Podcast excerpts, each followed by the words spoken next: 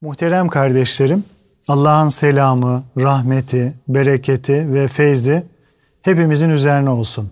Kalbimiz ve gönlümüz huzur ve saadetle dolsun inşallah. Sohbetimize teberrüken Peygamber Efendimizin, Ehli Beyt'in, Ashab-ı Kiram Hazaratının ervah-ı tayyibelerine, Peygamberler silsilesinin aziz ruhlarına, Sadat-ı Kiram Hazaratının ve şehitlerimizin ruhlarına, dinimizin, imanımızın, vatanımızın ve milletimizin muhafazasına, her türlü musibet ve iptiladan kurtulup selamet ve afiyete vesile olması dua ve niyazıyla bir Fatiha-i Şerife, üç İhlas-ı Şerif okuyalım. Euzubillahimineşşeytanirracim. Bismillahirrahmanirrahim. Elhamdülillahi Rabbil Alemin ve salatu ve selamu ala Resulina Muhammedin ve ala alihi ve sahbihi ecmain. Muhterem kardeşlerim, bugünkü sohbetimizde Kur'an ve sünnette sıkça zikredilen, dünya hayatının en önemli zineti kabul edilen mal kavramına züht açısından bakmaya kaldığımız yerden devam edeceğiz inşallah. İnsanın fıtratında mala karşı meyil bulunduğu bir gerçektir. Hatta insanoğlunun en fazla rağbet ettiği şey maldır. Nitekim bu hususa Hazreti Peygamber sallallahu aleyhi ve sellem ihtiyarın kalbi iki şeyi sevme konusunda gençtir. Bunlardan birisi mal, bir diğer ise hayattır. Bazı rivayetlerde ise bunlar uzun bir hayat ve çok mal diye zikredilmektedir. Efendimiz sallallahu aleyhi ve sellem böyle buyurmak suretiyle dikkat çekmiş. Adem oğlunun iki vadi dolusu malı olsa üçüncüsünü ister. Onun karnını ancak toprak doldurur. Tevbe edenin tevbesini Allah kabul eder hadisinin son cümlesiyle de mala karşı duyulan sınırsız meylin günah sayılabilecek ve tevbe edilmesi gerekli bir arzu olduğuna işaret etmiştir. Yine Resul-i Ekrem Efendimizin yatsı namazında cemaate gelmeyen bazı kimseler için bunlardan biri yağlı bir kemik bulacağını bilse yatsı namazına mutlaka gelirdi buyurması da insanın fıtratında mala karşı dini görevlerini bile etkileyebilecek bir meyil ve isteğin bulunduğuna işaret etmektedir. Ayrıca Hazreti Peygamber sallallahu aleyhi ve sellemin dünya malını yeşil renkli, yemesi hoş bir bitkiye benzetmesi, hırsa kapılmadan onu elde edenlere dünya malının bereketli, ona hırsla sarılanlara ise bereketsiz kılınacağını ifade etmesi, ve böyle kimseleri bir türlü doymak bilmeyen oburlara benzetmesi, dünya malının çekiciliğine kapılıp ona karşı hırslı olmayı yasaklamaktadır. Görüldüğü üzere muhterem kardeşlerim, malla ilgili olarak iyilik ya da kötülük bizzat maldan değil, ona karşı takınılan tavırdan kaynaklanmaktadır. Mal da tıpkı diğer nimetler gibi ahireti kazanmak için kullanıldığı yani vasıta olarak görüldüğü takdirde kıymetlidir. Nitekim Hazreti Peygamber sallallahu aleyhi ve sellemin ancak iki kişiye gıpta edilir. Bunlardan biri Allah'ın verdiği malı hak yolunda harcamayı başaran kimsedir. Diğeri ise Allah'ın kendisine verdiği ilim ve hikmetle yerli yerince hükmeden ve onu başkalarına öğreten kimsedir. Hadisi bunu açıkça ortaya koymaktadır. Süfyan Es-Sevri Hazretleri bu ümmetin tabibinin alim, ilacının ise mal olduğunu ifade etmektedir. Kişinin kendi malı hayır yaparak önceden ahirete gönderdiğidir. Malını gerçekten seven kişi onu beraberinde ahirete götürebilen yani sevap olarak ahirete taşıyabilendir. Bu yüzden malı Allah yolunda harcamak güzel bir davranıştır. Çünkü çoğu kere insanların malı harcamakta başarılı olamadıkları görülmektedir. Aslında imtihan vesilesi olarak verilmiş olan mal çoğu kimsenin başarısız bir imtihan geçirmesine sebep olmakta, azmasına, sapmasına ve haksızlık yapmasına kapı açmaktadır. Malın fitnesi her devirde yaygın olmuştur. Bu yüzden gıpta edilecek şey mal sahibi olmak değil, az olsun, çok olsun malı hak yolunda harcayabilmektir. Hazreti Peygamber sallallahu aleyhi ve sellemin Ebu Zer el-Gıfari radıyallahu anha malca zengin çok kimseler vardır ki onların sevapları azdır. Ancak malı iyilik yolunda şöyle şöyle sarf etmiş olanlar müstesnadır. Bunlar da pek azdır buyurmasından anlaşıldığına göre malın hayra da şerre de vesile olabilecek yönleri bulunmaktadır. İnsan elindeki maddi imkanlarını ya cimrilik yüzünden harcayamaz, hayır hasenat yapamaz ya da tam tersi bir savurganlıkla ve sadece kendi keyfince hak batıl, helal haram demeden yer içer, saçar savurur. Her iki durum da malın fitnesidir. Dünya nimetlerinin hayır ve şer olması onu kullanmaya ve niyete bağlı bir durumdur. Nitekim Allah Resulü sallallahu aleyhi ve sellem bir hadislerinde at beslemekten bahisle onun bazı kimseler için sevap, bazı kimselerin fakirlik ve ihtiyacına perde, bazıları için ise günah olduğunu ifade ederek şöyle buyurmuştur. Her kim atını Allah yolunda cihad için bağlar, bağını da otlu ve geniş bir saha veya çayırda uzun tutarsa, atın bu çayırdan yediği her bir ot, at sahibi için birer hasenedir, iyiliktir. Hele bir de atın ipi kopsa da şahlanarak koşsa, tırnaklarının bıraktığı izler ve gübreleri de sahibi için hasene olur. Binaenaleyh cihad için bağlanan bu at sahibi için büyük bir sevaptır. Atını halktan müstani olmak yani insanlara muhtaç olmamak, iffetini korumak için bağlayan, hayvanların üzerindeki Allah'ın hakkını unutmayan ve onlara takatinden fazla yük yüklemeyen kimse için ise at fakirliğe karşı bir engeldir. Ancak atını övünmek ve gösteriş için veya İslam'a düşmanlık için besleyen kimseye ise atı büyük bir günahtır. Resul-i Ekrem sallallahu aleyhi ve sellemin bu açıklaması malın bizatihi kötü olmadığını, sahibinin niyetine göre hükmün değişebileceğini açık bir şekilde ortaya koymuştur.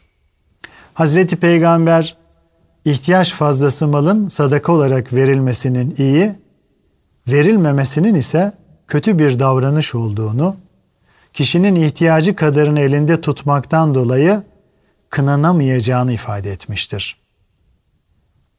İhtiyaç fazlası malın Allah yolunda sarf edilmesi, İslam'ın çok önem verdiği hayırların başında gelir. Bu hayır, kişinin yapmakla yükümlü olduğu bazı günlük ibadetlerinden hem daha zor hem daha faydalıdır.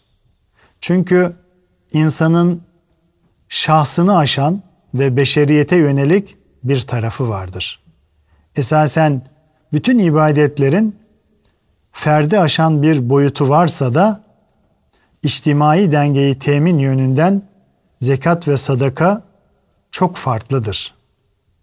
Vermenin ölçüsünü ise yine Hazreti Peygamber sallallahu aleyhi ve sellem sizden biri elinde avucunda ne varsa hepsini getiriyor ve onu tasattık ediyor.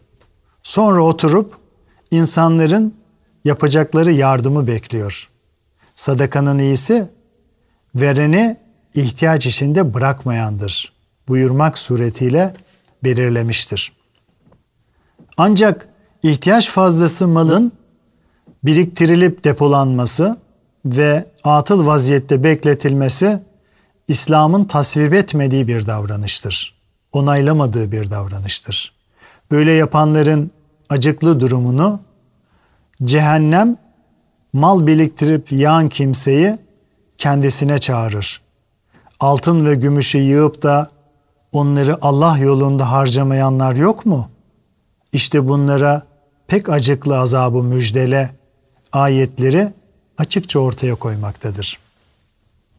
Başka bir ayette ise Allah'ın kendilerine yardımı kestiği fena kimselerin öncelikle cimriler olduğu, onların mallarını İslamiyete hizmet etmek için harcamadıkları, çok sevdikleri mallarını ellerinden kaçırmak istemedikleri, bu yüzden mallarının kendilerine fayda vermediği ifade edilmektedir.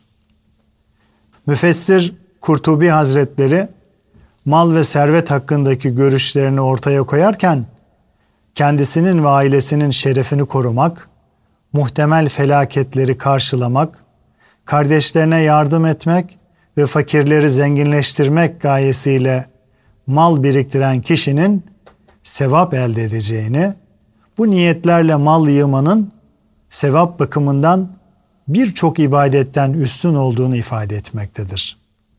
Ayrıca o bu görüşlerini desteklemek üzere mal hakkında birçok övücü sözler söyleyen selefin felaketleri karşılamak ve fakirlere yardım etmek için mal biriktirdiklerini ifade etmiştir. Malın kazandıracağı faydalar yerli yerince kullanıldığında sayılamayacak kadar çoktur. Bunlardan birisi kalpleri İslam'a ısındırılmak istenen kişilere mal vermekle elde edilen faydadır. Bu onların ya zararsız hale gelmelerini ya da Müslüman olmalarını sağlar. Nitekim Enes bin Malik radıyallahu anh'ın ifadesine göre asr-ı saadette kimileri sırf dünyalık elde etmek için Müslüman olurlardı. Fakat çok geçmeden Müslümanlık onların gözünde dünyadan ve dünya üzerindeki her şeyden daha değerli hale gelirdi muhterem kardeşlerim. Mesela Hazreti Peygamber'in kendisine iki dağ arasını dolduracak kadar çok koyun verdiği Safvan bin Ümeyye, Huneyn ve Taif savaşlarına müşrik olarak katılmasına rağmen Mekke'nin fethinden sonra Müslüman olanlardandır. Allah Resulü sallallahu aleyhi ve sellem Safvan gibi mala düşkün olanların kalplerini İslam'a ısındırmak için Huneyn ganimetlerinden onların akıllarından bile geçiremeyecekleri ölçüde ikramda bulunmuş. Onlar da bu ikram karşısında düşmanlıklarından vazgeçmişlerdi. Öyle ki Safvan bin Ümeyye Resulullah daha önce en çok buz ettiğim insan iken Huneyn günü bana o kadar çok verdi ki artık en çok sevdiğim kişi oldu diyecek duruma gelmiştir. Kişilerin Allah katındaki dereceleri mala karşı tutumlarıyla yakından alakalıdır muhterem kardeşlerim. Nitekim Hazreti Peygamber sallallahu aleyhi ve sellem bir hadis-i şeriflerinde dünyada dört kısım insan bulunduğunu, bunlardan Allah'ın kendisine mal ve ilim verdiği kimsenin Allah'a karşı saygılı davranması, hısımlarını görüp gözetmesi ve o maldaki Allah'ın hakkını ödemesi halinde en üst dereceyi elde edeceğini ifade etmiştir. Hadisin devamında Allah'ın kendisine mal verip ilim vermediği kimsenin bilgisizliği yüzünden malını gelişi güzel harcaması, Allah'a karşı sorumluluklarını yerine getirmemesi, kısımlarını gözetmemesi, o malda Allah'ın hakkını idrak edememesi sebebiyle en düşük dereceyi hak edeceğini belirtmiştir. Hadisten anlaşıldığına göre muhterem kardeşlerim, ilim de mal gibi insanlara Allah'ın bahşettiği bir nimettir. Mal nimetini nasıl kullanılması gerektiğini anlamak ve dünyayı değerlendirmek onunla mümkündür. Demek ki mal asıl itibarıyla hayır olsa bile gerektiği gibi kullanılmadığı zaman çoğu kere kötülüğe de sebep olabilmektedir. Malın söz konusu tehlikelerinden biri insanı gurur, kibir ve övünmeye sevk etmesidir. İbn Abbas'ın Tekasür suresinde geçen et-tekasür kelimesini mal ve çocukların çok olmasıyla övünme diye yorumlarken bilin ki ahiret kazancına yer vermeyen dünya hayatı ancak bir oyun, eğlence, bir süs, aranızda bir övünme, daha çok mal ve evlat sahibi olma isteğinden ibarettir ayetini göz önünde bulundurduğu anlaşılmaktadır. Aslında diğer nimetlerde olduğu gibi mal ve evlat da bir övünme vesilesi değil, Allah'a şükretmeyi gerektiren nimetlerdir. Zira Hazreti Peygamber sallallahu aleyhi ve sellem bu gerçeği Tekasür suresini okuduktan sonra Ademoğlu malım malım deyip duruyor. Ey Ademoğlu yiyip tükettiğin, giyip eskittiğin veya sadaka olarak verip sevap kazanmak üzere önden gönderdiğinden başka malın mı var ki? buyurmak suretiyle dile getirmiştir. Mal da mülk de Allah'ın olduğu için onun kazanılması kadar harcanması da Allah'ın buyruklarına uygun olmak zorundadır. Dünya hayatının süsü kabul edilen mal, dünyada insanı en fazla meşgul eden şeylerden olduğu için Kur'an-ı Kerim'de Cenab-ı Hak Ey iman edenler! Mallarınız ve evlatlarınız sizi Allah'a anmaktan alıkoymasın. Kim bunu yaparsa işte onlar ziyana uğrayanlardır buyurulmuştur. Nefis aza kanaat etmez, daha fazla kazanmak ister. Aslında mal kazanmak az önce belirtildiği gibi kötü bir şey değildir. Kötü olan ölçüyü kaçırmak, çok kazanma hırsı ve rahat yaşama arzusuyla ibadetleri ihmal etmek, malın azalacağı endişesiyle Allah'ın emrettiği harcamaları yapmamaktır. Mümin mal kazanmaya çalışmakla birlikte dünyanın bütün güzellikleri gibi malın da gelip geçici olduğunu bilmelidir. Zira kalıcı olan Allah'ın rızasını elde etmek için yapılan güzel işlerin sevabıdır.